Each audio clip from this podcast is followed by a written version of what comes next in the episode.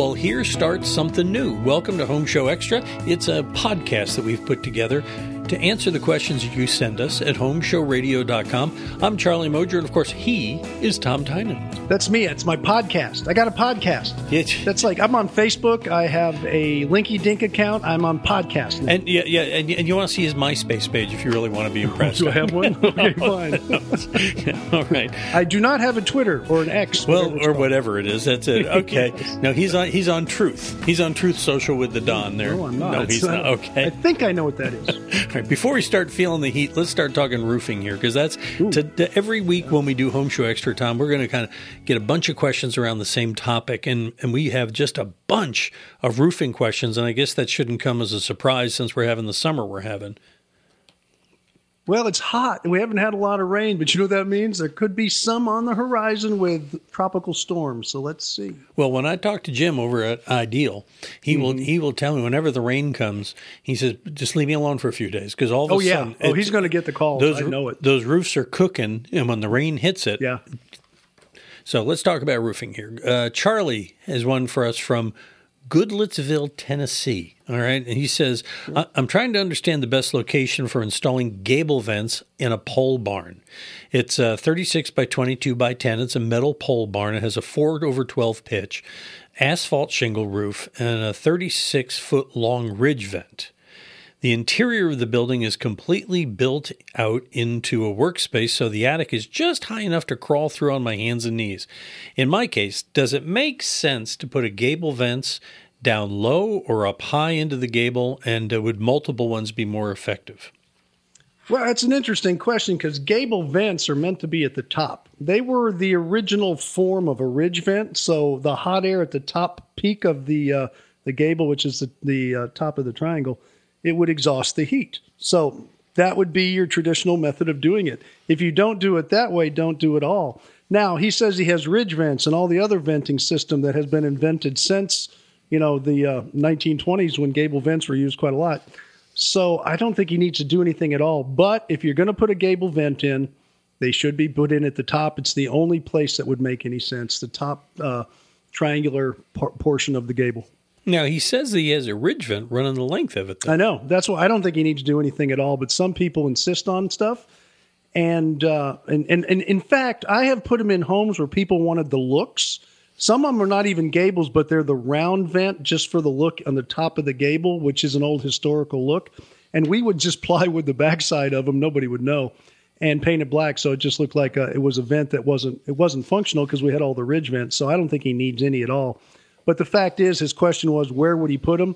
If you're going to put them, put them where they're supposed to be, and that's the top of the triangle. All right. Well, then there's uh, Felix over in Pearland. He says he wants information on putting spray foam in the attic roof and exterior walls. He says it appears that many new construction homes are doing this versus using decking with the radiant barrier attached and fiberglass bats in the walls. I think the foam can hide damage like water and, and, and stop the home from being able to breathe. That's what he says. He sounds Felix sounds like he's listened to you for a while. Yeah, he's he's answered his question. Don't use foam. Foams are really expensive. They're not necessary in Houston. I don't know if this you know person's calling from Russia would be different, but we're in the in the you know somewhere it's really cold. Uh, but as far as that goes, no, it's it's the way you insulate an attic is this. You have three types of heat. I'll try to keep it simple. Sure. Convective, conductive, and radiant. Uh, the radiant barrier is 80% of the heat that comes through the attic is radiation. You stop that with a radiant barrier roof decking, bang, you've got your biggest uh, barrier you can get for heat coming into the home. It's just going to stop it. Then it allows the insulation on the floor of the attic to deal with the conductive heat gain, which is just hot and cold touching. You put a, a resistor of heat flow between the two, and the, so what heat does build up in the attic, it won't go down. It'll go up, slowly heat the air, and then out the ridge vent because it becomes a convective heat because it heats the air. Hot air rises, so take advantage of that.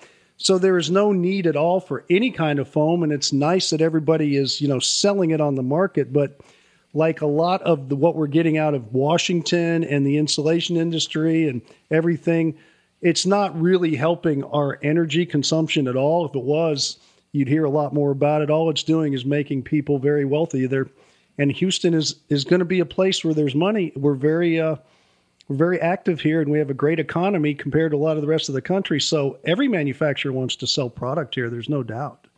Especially these foam guys.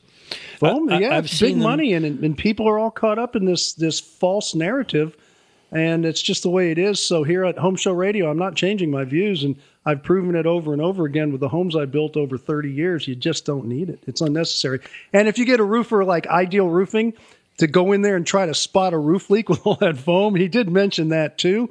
Then you're getting into a whole different uh, bad place, and that's when a roofer's going to go in and have to literally they're going to have to scrape all that foam out of there, which you can imagine the mess that's going to get airborne in your home, in your attic. They got to find the roof, then they got to put the new roof on if it needs a new roof or a repair.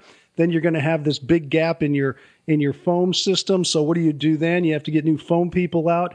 And by the time they see it and you see it, the damage is done. And someone like Ideal Roofing, one of our sponsors, is going to have a a, a big job trying to get it all fixed for you. So Think about what every material does. With with Ideal Roofing, when they put a roof on, their roof is there to stop the rain from getting past the roof, and that's what they do.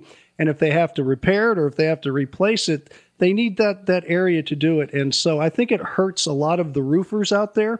I think it hurts a lot of the homeowners.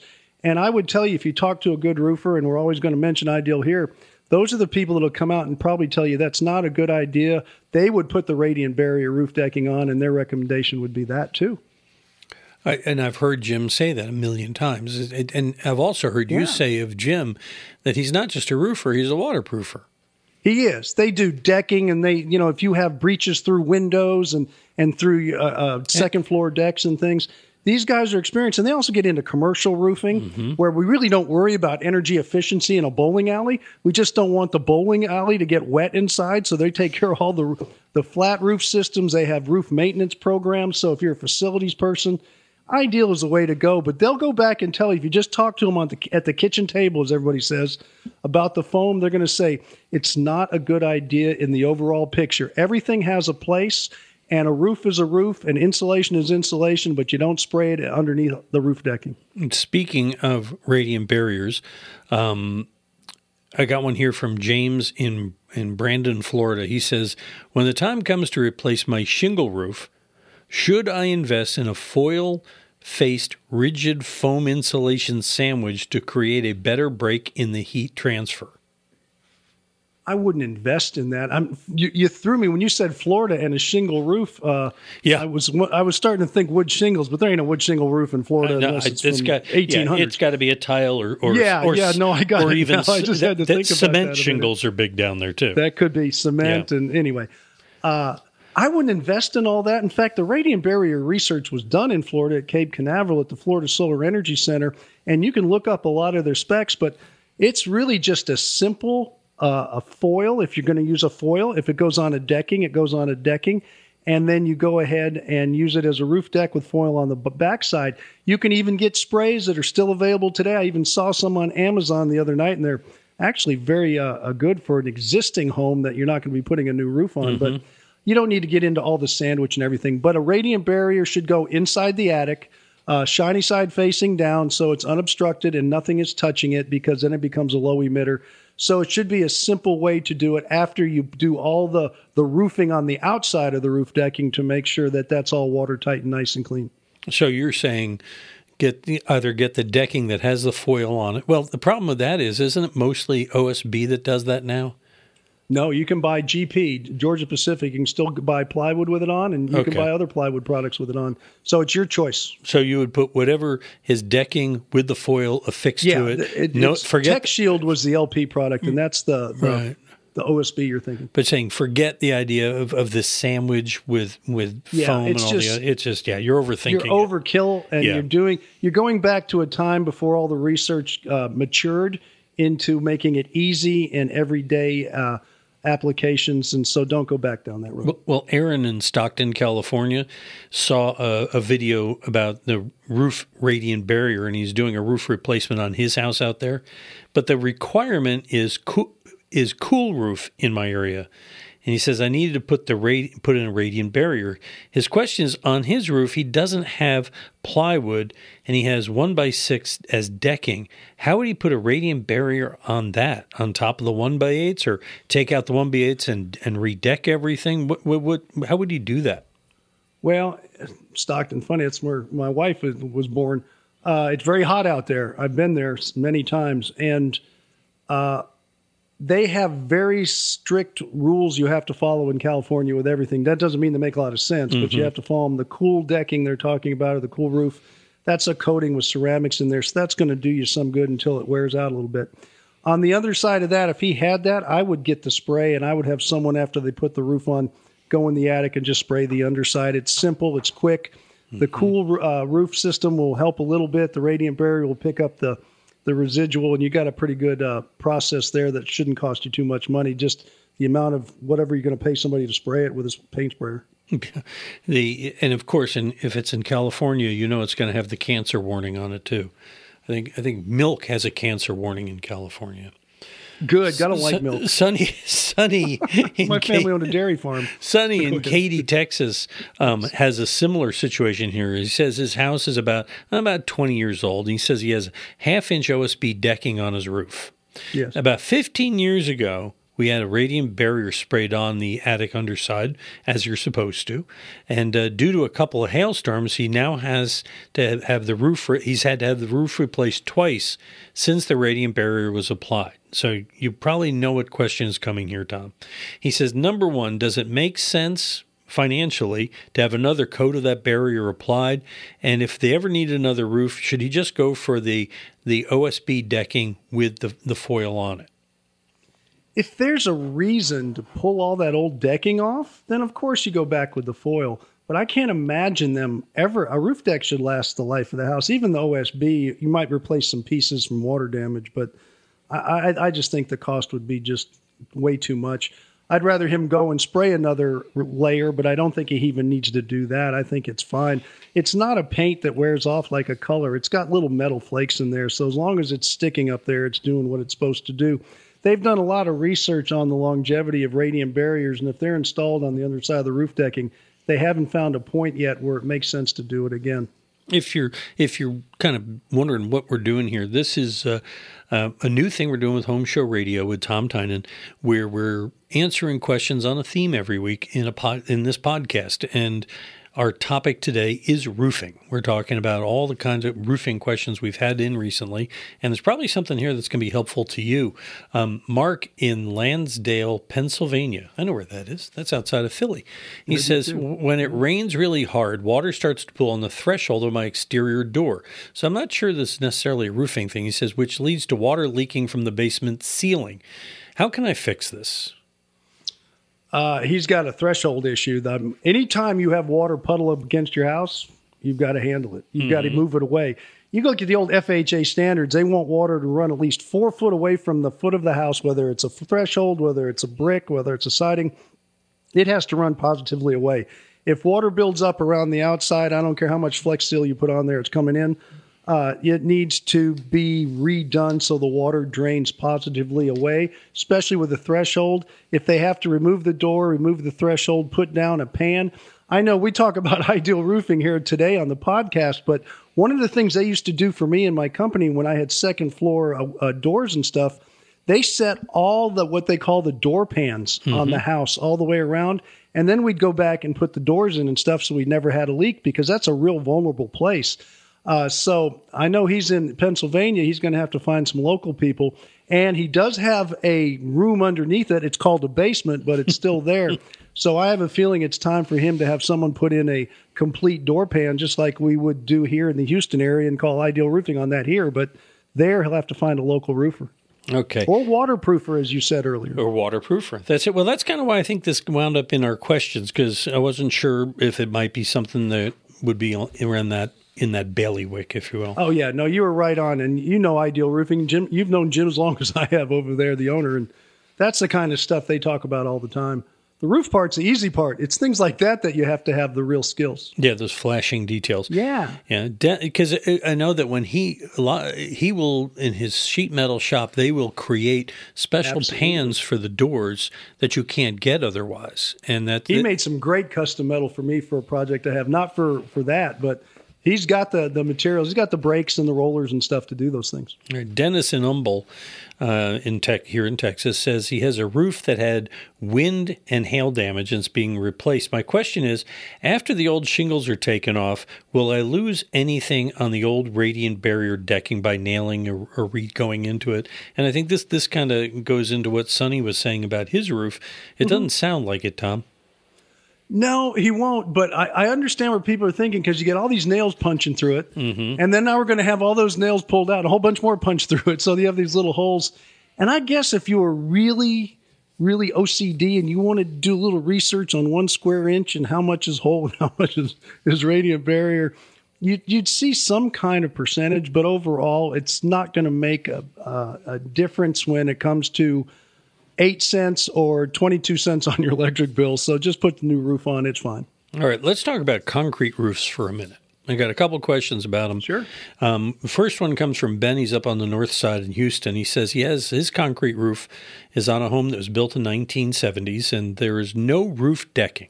So when you enter the attic, you literally see the underside of the tile. He says, I'm thinking that blown insulation over the old, very dirty, dusty fiberglass insulation will help save a lot of money on heating and cooling bills and pay for the insulation cost quickly. What are your thoughts? I don't. If he's lose, if he's got a real high energy bill and he has very little insulation, insulation always will. You get to a point where you can put too much, but if he has an R30 on the floor of the attic, and quite frankly, the uh, the concrete tile, that's a perfect roof to spray a radiant barrier coating on. It holds well, and it would do a tremendous bit of uh, good underneath there because what happens with with the concrete roofs is they retain heat. They're a capacitor. And it's like a brick wall. When the sun goes down, if you put your hands close to a brick wall, you'll feel the heat radiating from it. So it's radiating heat down into that attic space. And with a radiant barrier spray, it would reduce 70 to 80% of that easily. So he would get a lot of bang from that, as well as if he needs to dress up his attic floor. Sure, hmm. absolutely. Get about 14 inches of insulation, and that's what you're looking for in this part of the world. Okay, fair enough. Over in Austin, Larry has a concrete roof too, and he needs some soffit, soffit lights upgraded to be LED. And part of the lighting is above his concrete tile roof. And he says he's afraid that the guys don't know how to walk on the tile roof without cracking it. Any suggestions? Find someone who can walk on the roof and knows what they're doing. Well, a Uh, I hate to be a, smart guy like yeah, that's right. that, a question well asked is half answered. Exactly. Well, right. you know, ask him, hey, if you're not comfortable doing this, because they have to walk along the rafters where the, Mm-hmm. and you have to be very careful. I don't see the roof. I don't know what kind of uh, detail it has, what kind of, uh, some of them have a lot of ridges, some of them are pretty flat and pretty solid. Uh, but you might want to consider, you know, making sure that they've done it and they know what they're doing. But that's the only way I can answer that question. Get someone who does, and then they won't crack the tile. It- Maybe you want to ask if they've done it before.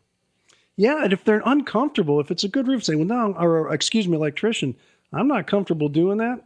Then maybe if you have a roofing buddy that will come out and get on the roof for him and pull his wire, that would be great. Okay, there you go. That could be a way to go. Um, Cindy lives in Pawtucket, Rhode Island, and uh, she has a one of those Cape Cod homes. And, and if you're listening, you don't know what a Cape Cod home looks like. It's like it's like a box, a very boxy kind of house, right? With with a door in the middle, a couple windows on either side, nice pitch roof there. It, it's it, but it, you know a Cape Cod house when you see one, right? I'm good with that. I've seen them. Okay. I've He's- been to Cape Cod. He Yeah. says, I've lived on Cape Cod. Um, I have the ridge vent and the covered gable vent. He says, I've never changed out the ridge vent, but I'm at a crossroads with roof repairs, she says. Cindy says, I've, I've, I've, as I've said in videos of the original house, as, I'm sorry, she says, uh, there's a video of the original house that had a gable vent, and she's thinking about getting rid of the ridge. And the roofer says, adding a soffit halfway down might be the way to go. I want this roof to be done correctly. Do I open the gable vents again? My neighbor has a similar home. They have gable vents, but she's not sure which way to go. So, does she go with gable vents, soffit vents, or ridge vent? What's your recommendation? Well, it should be uh, ridge vents and soffit vents, and cover the gable because the gable has a historic uh, meaning to it, uh, and that's what she's had. It sounds like, and and it seems like it's working okay. It's fine. The reason people used gable vents back then is because it was the only way to vent an attic, and of course they had no air conditioning, and so they did everything they could. And in a lot of the older homes, maybe not Cape Cod, but around the country, we had the whole house fans, and those gable vents would let the air escape when those things k- kicked on. I know here in Houston it was pretty popular for a long time. But I would go ridge vents, soffit vents. It's not going to change. And by the way, a ridge vent being on a long time, they don't go bad, so they can be there as long as they want. Okay. So, but at the end of the day, your your choice would be go with the soffit and ridge vent. Yeah, and I think that's what, if I listened to the question properly that, or correctly, that that's what she said she had. Mm-hmm. And she blocked off the gable vent on, on purpose, and that's exactly what worked for her, and they continue that. Yeah. So when you say block off the gable vent, you mean do it from the inside. You can leave it architecturally on the outside. Oh yeah, you need to because those those houses need that. It just it gives it that that that uh, vernac what we call architectural vernacular. Uh, but as far as it goes, yeah, you just keep the wind from blowing in because when the wind blows in and if she's on Cape Cod and she has ocean breezes, there, there there's there's always a breeze. Yeah. yeah, and so it's going to blow the air the wrong direction inside the attic, and you want the air to slowly move up and out the ridge vent and take the moisture with it.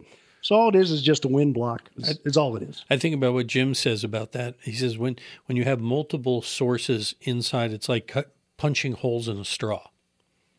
Yeah, it's like someone had too much coffee in the morning. I'm not sure which direction they're going. yes. Yeah, let he among us who hasn't done that. yeah, every morning. Gary Yes. Gary is up in Seattle. He writes to us. He says his 1945 shingle roof recently was checked by a roofer, and it says it has no shiplap. Can I still walk on it, or should I get shiplap when we replace the roof? Or are our rafters presumed to be strong enough for something like that? If you walk on the, I'm not sure what kind of roof this guy has. There's Yeah. got to be some kind of bracing, but if you walk on the rafter and you're really good about walking on something that's an inch and a half wide, stay on the rafter. It'll be fine. It's not going to collapse. If you've got some kind of weird roof that's spanning it, I don't know what he has. It should have some kind of one by fours or something.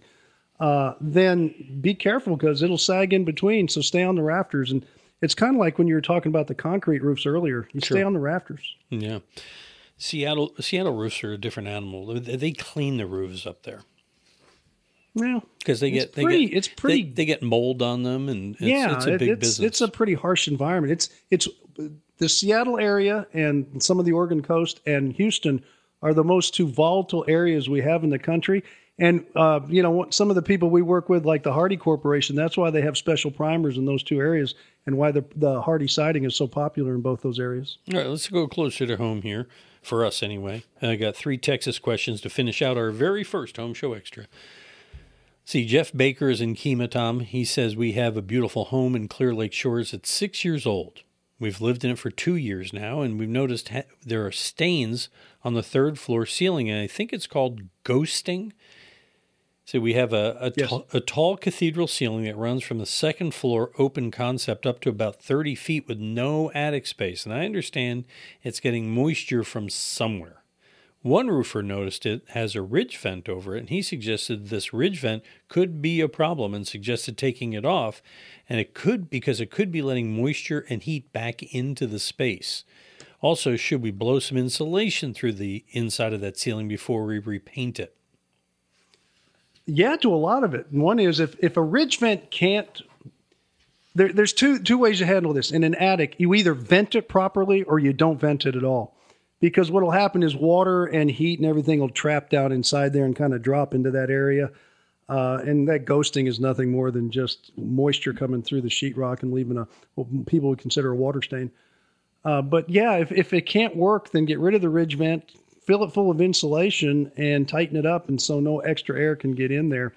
And as far as when they go, they're going to have to paint the inside of that ceiling, so they're going to have to get a Rudy in there, some or somebody like that, and they're going to have to do a real uh, nice primer on the whole thing and, and seal all that in, and then go ahead and paint it the color they want. Don't just slap some uh, inexpensive flat ceiling paint on there because it'll keep coming through.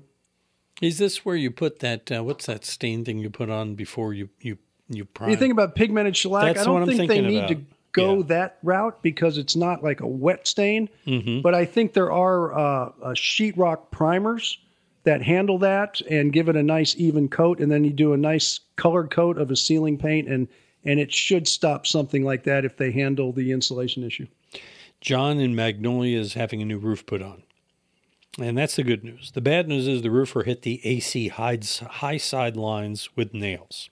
Nice. Okay. Do you want to explain what that means before I go further? That's one of the refrigeration lines. You just it's it's it doesn't make a lot of difference to people. All it is is you have a refrigeration line that goes in and out, and they hit one of the lines. Okay, so but the, if there's a high side, there's a low side. Is there? Yeah, well, it goes from from gas to uh, I'm not going to get into it all here, but gas to liquid and moves the heat out and goes to the condensing unit, and, and then the air uh, the heat's rejected. So either way, you put a hole in one of them, your refrigerant's leaving. It's, it's, a, it's a, bad program. yeah, you don't even know down the air conditioning side. File you can have someone yeah. from AirTech from Katy to answer that one because yeah. that gets really uh, uh, confusing. File that under don't do that. yeah, okay. Don't, okay. Don't hit a nail. But but his question is: Is there a building code on how far these lines should be from the roof deck? No. Nope. Okay. no, it's this is not a question I haven't heard or a question I've gotten before. I've gotten this question many times. Oh. They're going to run those refrigeration lines anywhere they can, and uh, once in a while, it's just like somebody hitting a plumbing line in a wall when mm-hmm. you're re-sheetrocking or something, and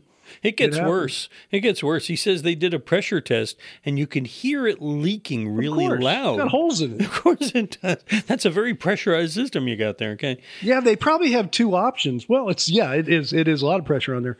Uh, that's why they use those gauges. Right. But you have two options: either rerun a, a different line, which is usually mm-hmm. the probably the most common option, right? Or if you can get to it, then you're going to have to cut it out and rerun a piece of it anyway. So it's best probably just to rerun the line, but it's a mess. I guess at the end of the day, the question is whose fault is this? Is, is it bad installation or the roofer?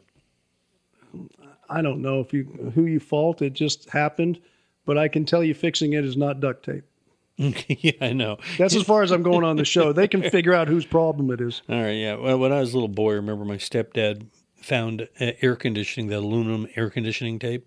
Yes. And said, "Oh, uh, we don't have to get a new muffler. I can just wrap it with this." It works till you drive. till you drive. And that's when I went about five miles down the road, and uh-huh. what, what's that smell? Okay. All right. Last question. Okay. Do you think that's crazy? How about bats in your belfry? Hmm. Brent, Brenton Dickinson says In the course of having a national pest control company investigate dealing with a bat colony we have living in our patio pillars, we subsequently inspected the attic for signs of bats. I was told we had wood fungus on our rafters. It seemed to me a case of overselling, and I sent the guy on his way, but I want a professional opinion on whether or not this is truly an issue to deal with. The rafters do have some kind of white discolored splotches. And I have lots of pictures, he says, but the, should I worry about this? No. I don't know of a of a rafter at a house that's been there for decades in Houston that doesn't have discoloration. Right. Uh, if you can stick your finger through it, then you're in trouble, and I doubt that's even close. So right. no.